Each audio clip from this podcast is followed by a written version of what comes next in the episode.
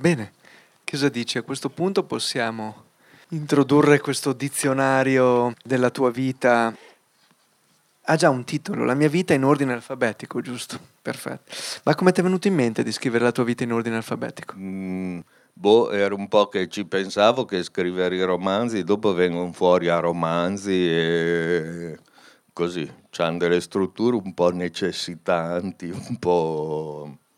E allora andando in ordine alfabetico veniva fuori una cosa... Mm, non so se dire meno intenzionata, che alla fine forse non è neanche vero, però almeno ti dà un po' quella sensazione lì, ecco, e quindi, e quindi così. Quindi non volevi mettere ordine nella tua vita?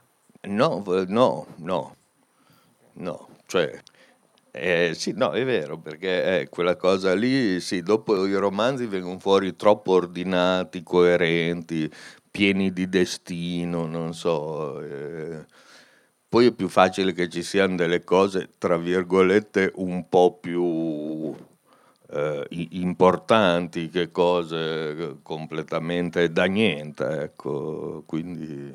Ho aperto a caso e il primo che ho trovato è film porno del futuro. Eh vabbè, però un po' hai, beccato uno dei più, secondo me, di pensiero. C'è quello dopo, non so se è legato al primo, è Fughe dai carabinieri. Il collegamento?